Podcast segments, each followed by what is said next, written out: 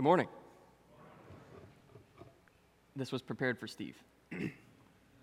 uh, well, um, as I always say, uh, if you are going to be preaching the Sunday sermon, make sure your plane is ready to go to make it back to church in time.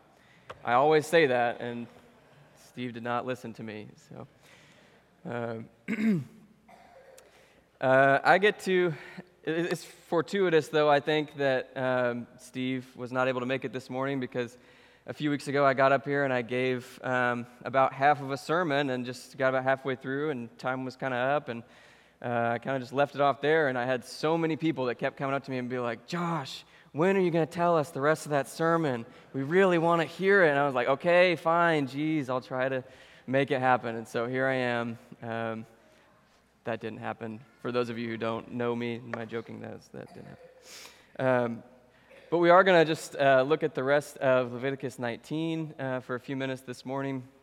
So if you have your Bibles, just go ahead and flip open to that place. we'll be picking up in, um, in verse 17.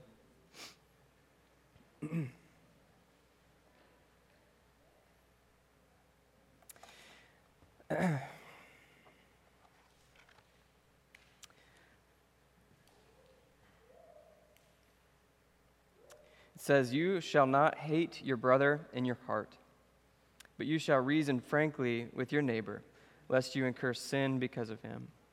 You shall not take vengeance or bear a grudge against the sons of your own people, but you shall love your neighbor as yourself. I am the Lord.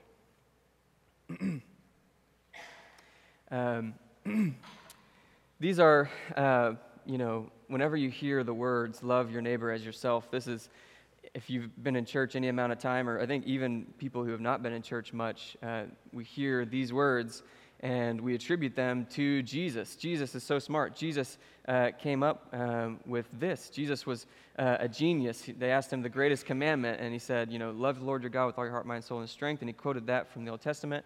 But then he came up with this awesome thing uh, love your neighbor as yourself, the golden rule.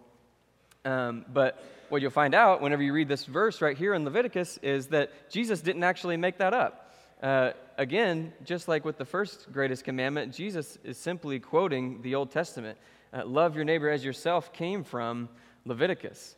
Um, whenever I was in high school, um, we spent an entire year on the Sermon on the Mount and learning the Sermon on the Mount.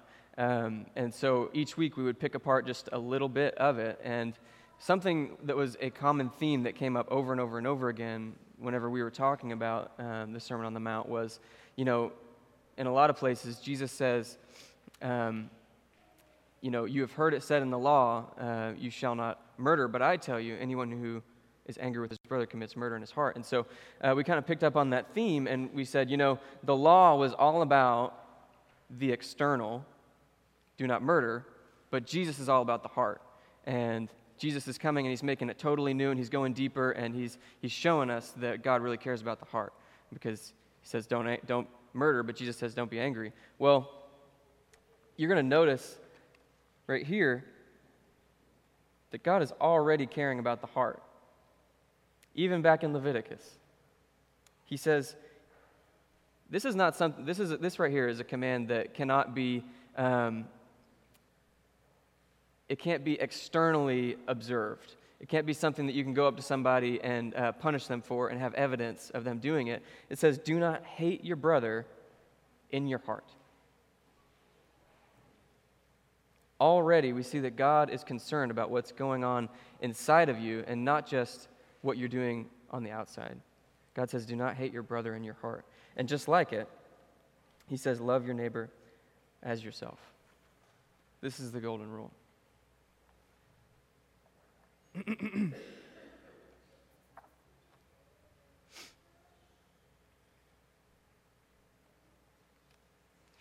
Um, if I pause a lot, uh, it's because I didn't have a sermon prepared. And so, just whenever I do say something good, I just need lots of amens today and uh, encouragement and stuff like that for my self esteem. So, um, I'm just going to be, I'm just going to uh, just have a little bit of a confession here. Um, I wish that I had more to say about this. And I think that if I spent a little bit more time and um, if I had a little bit more time to prepare and stuff like that, surely I could come up with something or find a story from other, some other, some, Christ, some other Christian hero, as if I'm one, uh, uh, from some Christian hero that did something really cool um, and loved their neighbor really well. Um, and um, I just wish that I had more to say about this, and I wish that there were more depths uh, within me and within my own experience of what it means to love your neighbor as yourself. Um,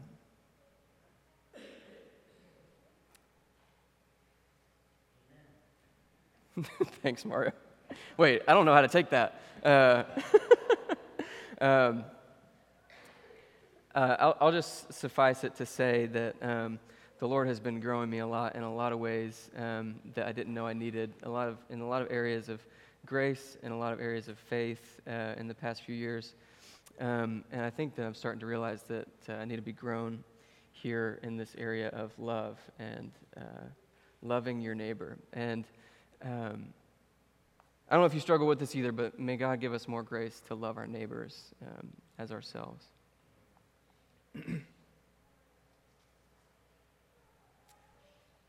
Y'all want to talk about some weird stuff? I know Seth does, so I'll just talk to Seth about it. Uh, y'all can sit in on me and Seth's conversation right here about some of this weird stuff. Um, if you go on with me to um, verse 19, it says, You shall keep my statutes. You shall not let your cattle breed with a different kind. You shall not sow your field with two kinds of seed. You shall not wear a garment of cloth made of two kinds of material. Uh, I don't know much about clothes, but I think I would be guilty of this. Command. I don't know what this is, but it's comfortable, and so I know it's probably not uh, not cotton or wool um, or something like that. Um, this is a weird command. Um, when you look at it, you what is with this? Um, uh, this is usually like the first thing that uh, people go to. Um, you know, Luke talked about homosexuality last week, and um, this is like usually the first thing people go to if you say, "Hey, the Bible says." that homosexuality is wrong. This is usually just that hot topic thing. And people will say, oh, well, uh, do you wear polyester? Um, you know, uh, have you ever worn clothes like that or something like that? And just kind of use that as something to say, well, you just, you can't, you just, we don't keep any of it, so if you're not going to keep that, then don't, you know, we don't have to listen to the parts about homosexuality and stuff like that. Um, and so this is just weird, and this is just uh, a little different, but um, I, I, read a few things that might be helpful um, in understanding this that, that, are kind of interesting. Um,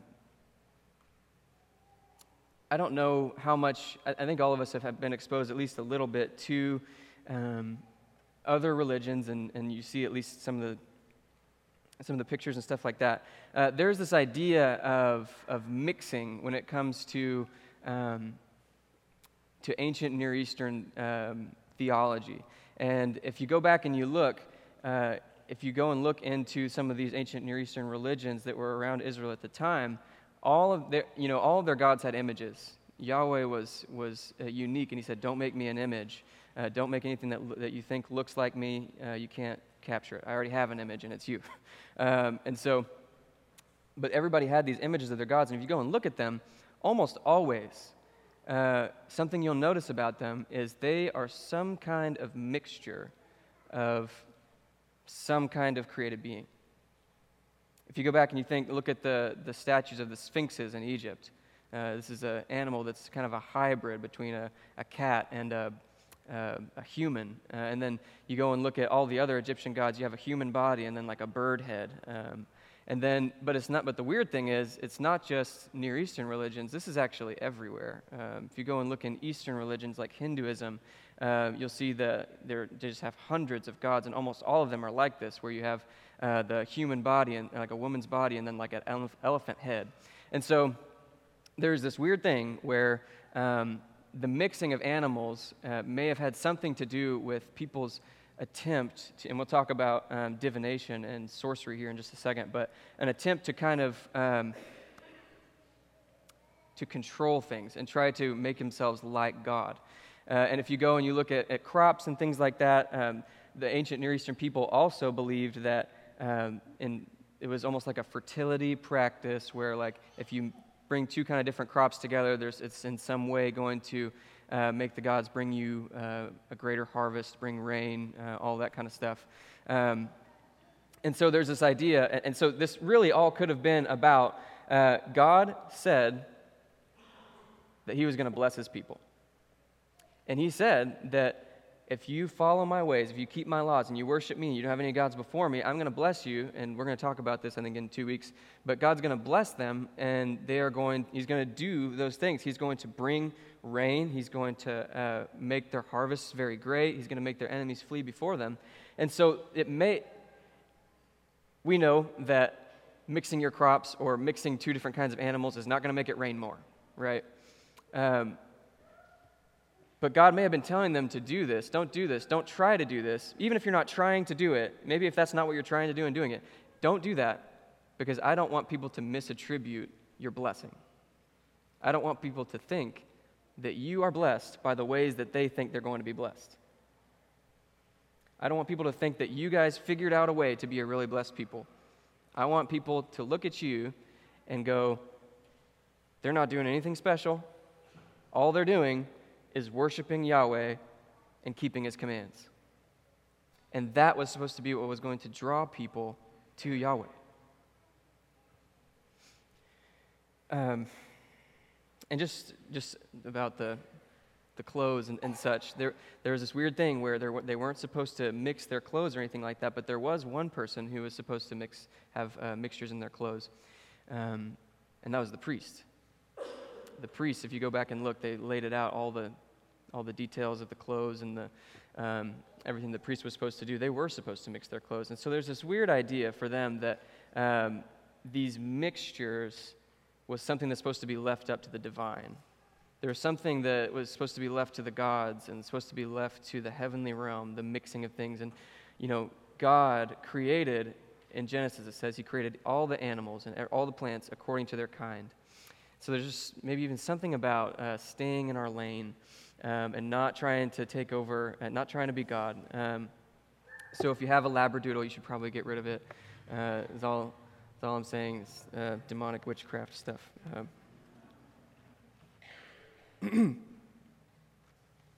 told you we'd have some weird stuff.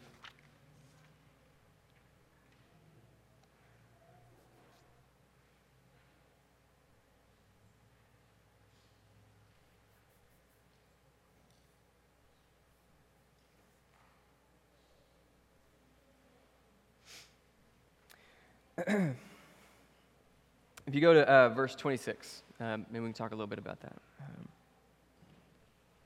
says, You shall not eat any flesh with the blood in it. I think we've talked about this quite a bit um, already. then it says, You shall not interpret, om- interpret omens or tell fortunes. You shall not round off the hair on your temples or mar the edges of your beard. You shall not make any cuts on your body for the dead or tattoo yourselves. I am Yahweh. Rocky's not here today. This is unfortunate. Uh, this part was, was pretty much just going to come over and have a sidebar with him and Kayla. Uh, but get to the tattoos in a second. Um, here's uh, one of my favorite lines from Seth uh, that Seth says a lot of times. Um, Steve's here. Hey, welcome, Steve.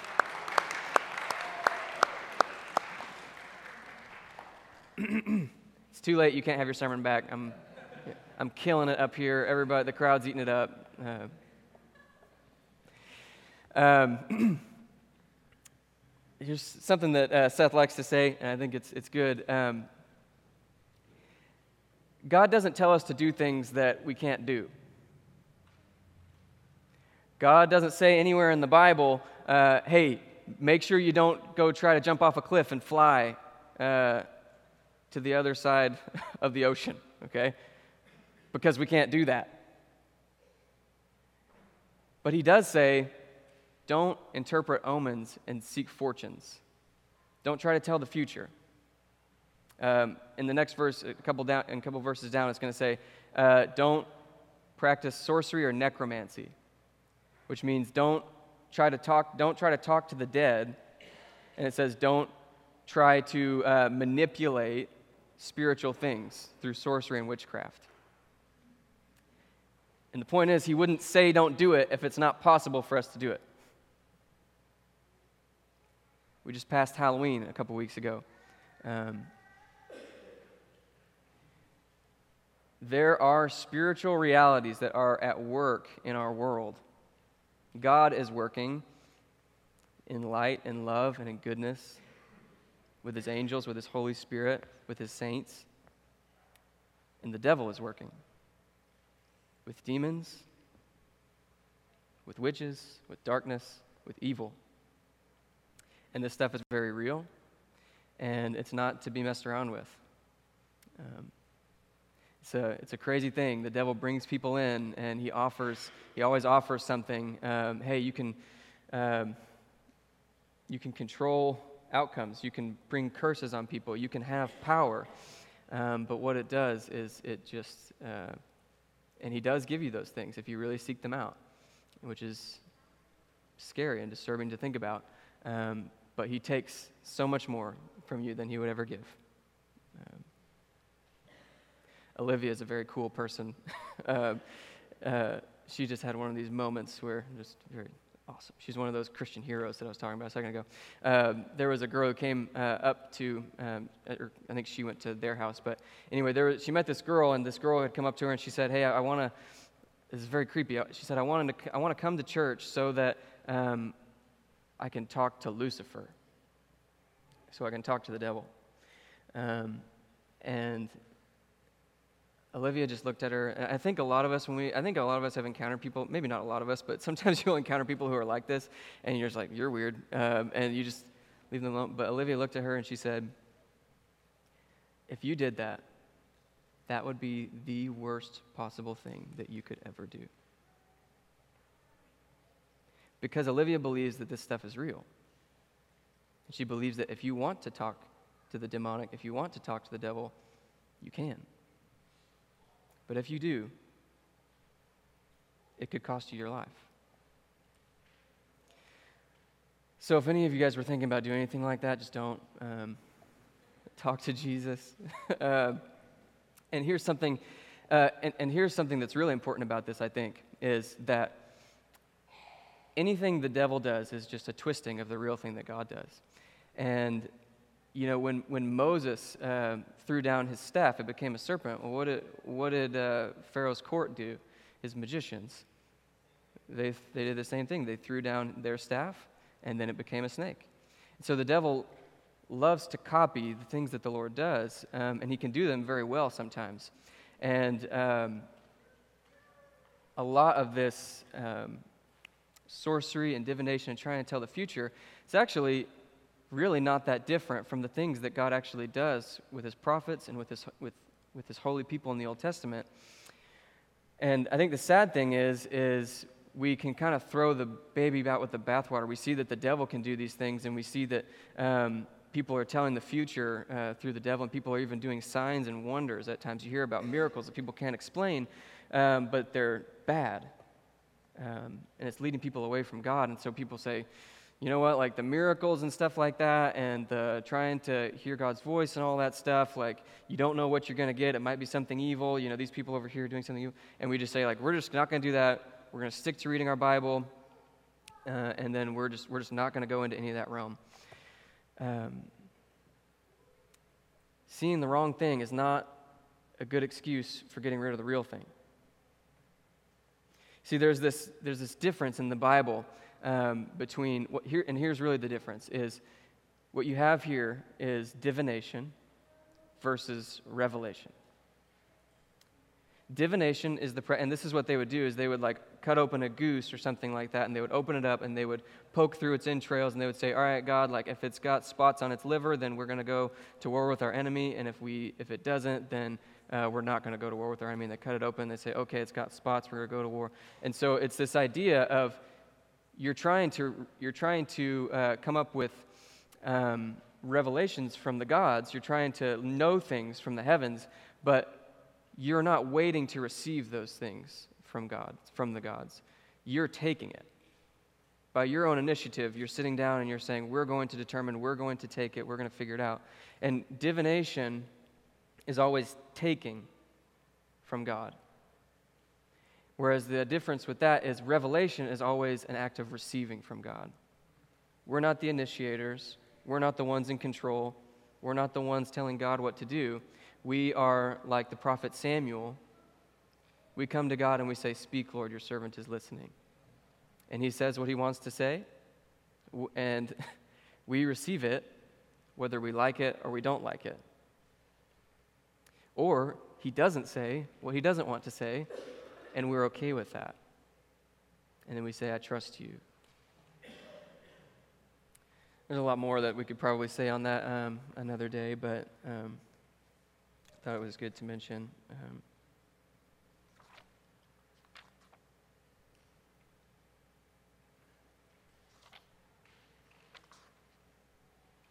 I really like this. I got uh, two minutes left, so I think we can probably squeeze one more of these in here. Um, or two. Verse 32 says, You shall stand up before the gray head and honor the face of an old man, and you shall fear your God. I am Yahweh. Um, I'm going to resist the temptation to make fun of an old person uh, in here somewhere, but uh, mainly just because Terry's not here this morning. Uh,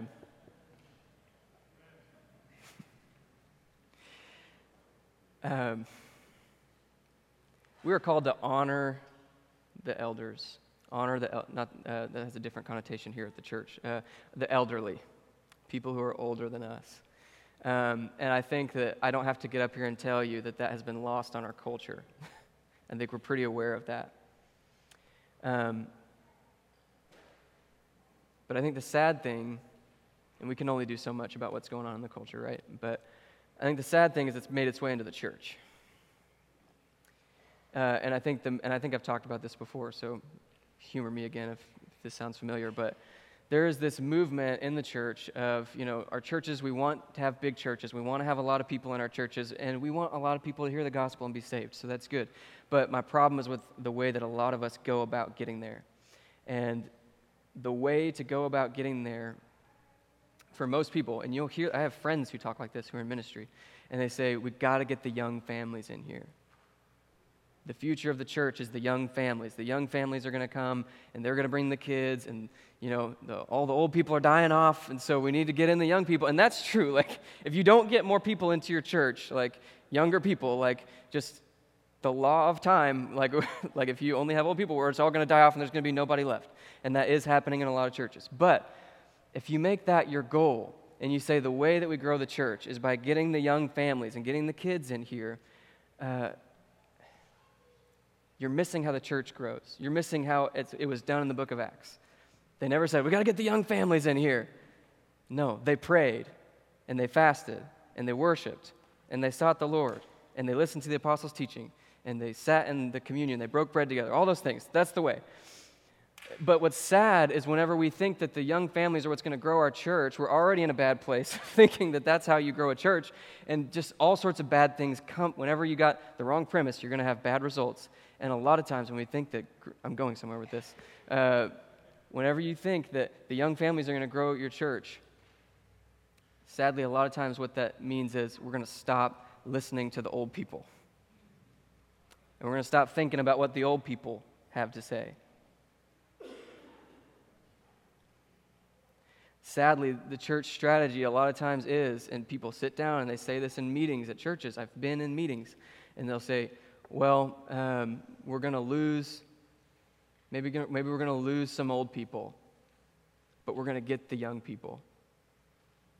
And that is tragic.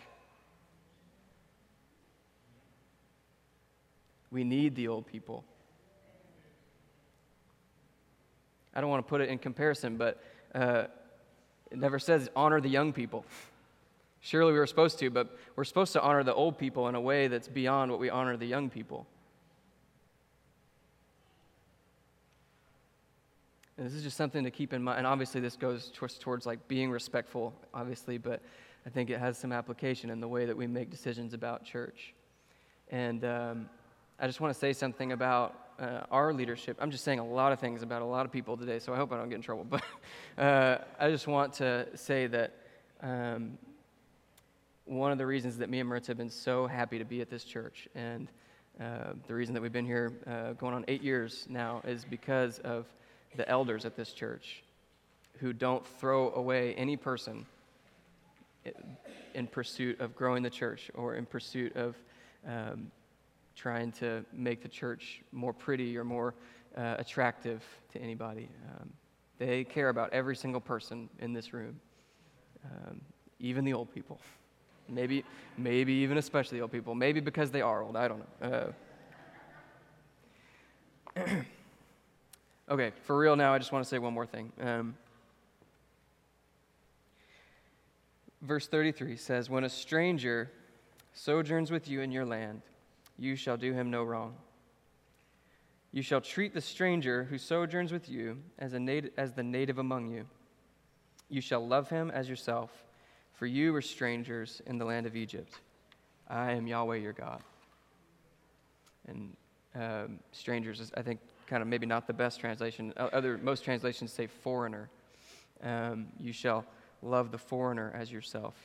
When the foreigner is with you, you shall treat him as yourself. um, I think obviously um, this can get political real fast. Um,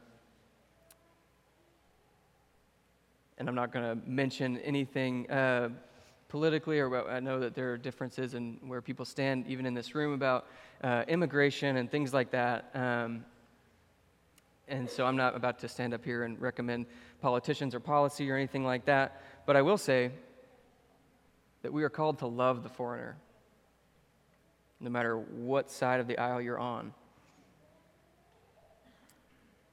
Not thinking about just um, a group of people, or thinking about our economy, or thinking about um, any mass of faceless people. You are called to love the person in front of you who is a foreigner. Whatever, and, and, and I will say this though. Um, whenever we sit down and have a conversation about these things, because do, we do need to have conversations about these things, and you can't avoid it, uh, sh- a Christian should always sit down, and the very first thing before you say anything is we're called to love the foreigner as yourself. And if your thoughts and the words about foreigners and the words about these people and maybe even your decisions about what should be done with them does not line up anything with what you just said, with you shall love the foreigner as yourself, there may be a problem.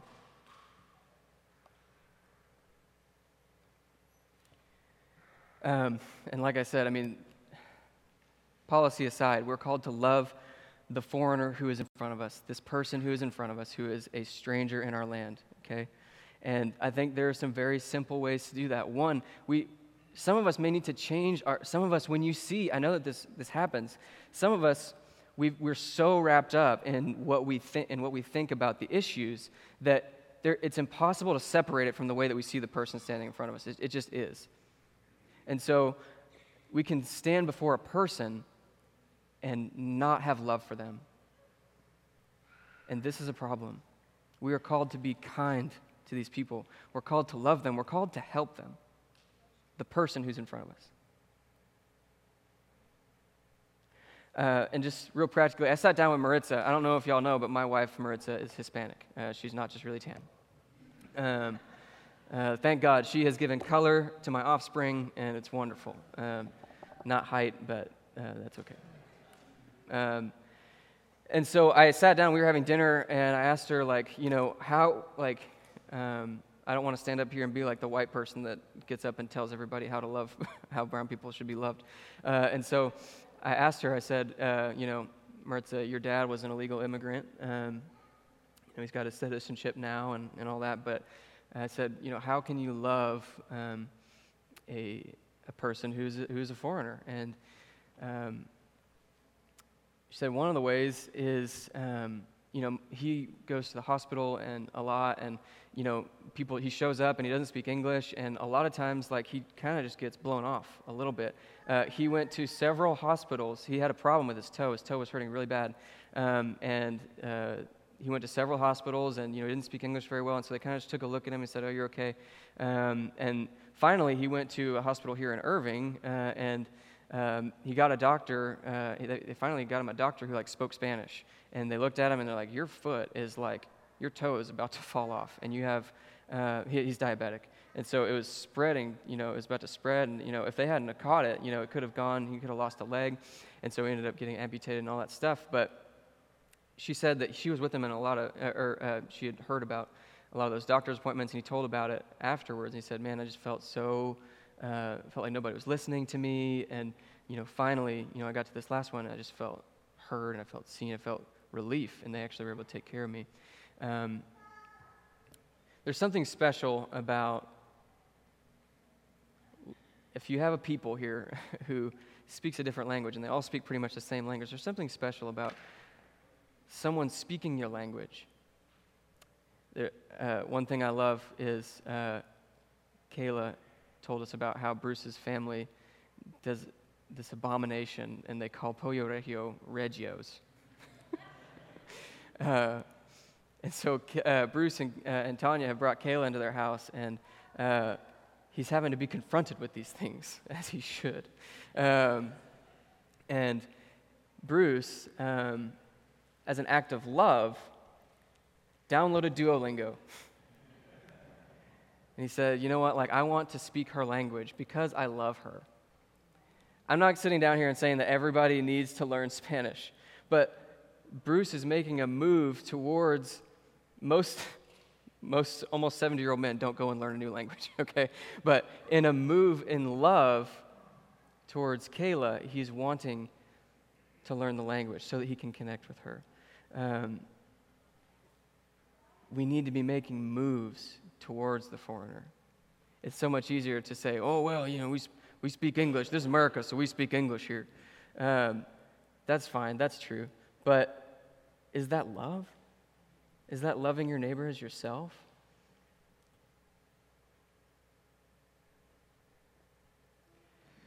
Called to love, what's interesting is Jesus says, or, uh, the law says, love your neighbor as yourself. And you think, okay, we do a shoe swap here. I got to imagine what it feels like to be in another person's shoes. How would I want to be loved? And what's crazy is he goes and he says the same exact thing about the foreigner. He says, he doesn't just say, also love the foreigner. He says, love the foreigner as yourself.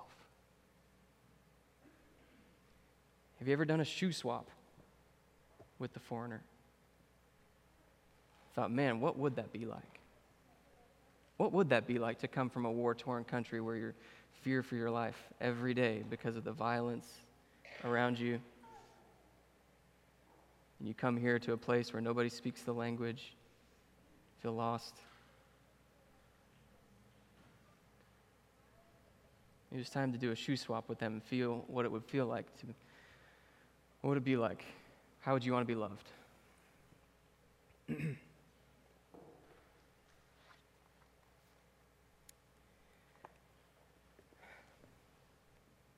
all I got. Um, thank you. Thank you. That's what I was looking. Yeah. Okay. Good. Um, may the Lord give us grace um, to love our neighbors as ourselves, to love our enemies as ourselves, to love the old people as ourselves, to love the foreigner as ourselves. In Jesus' name.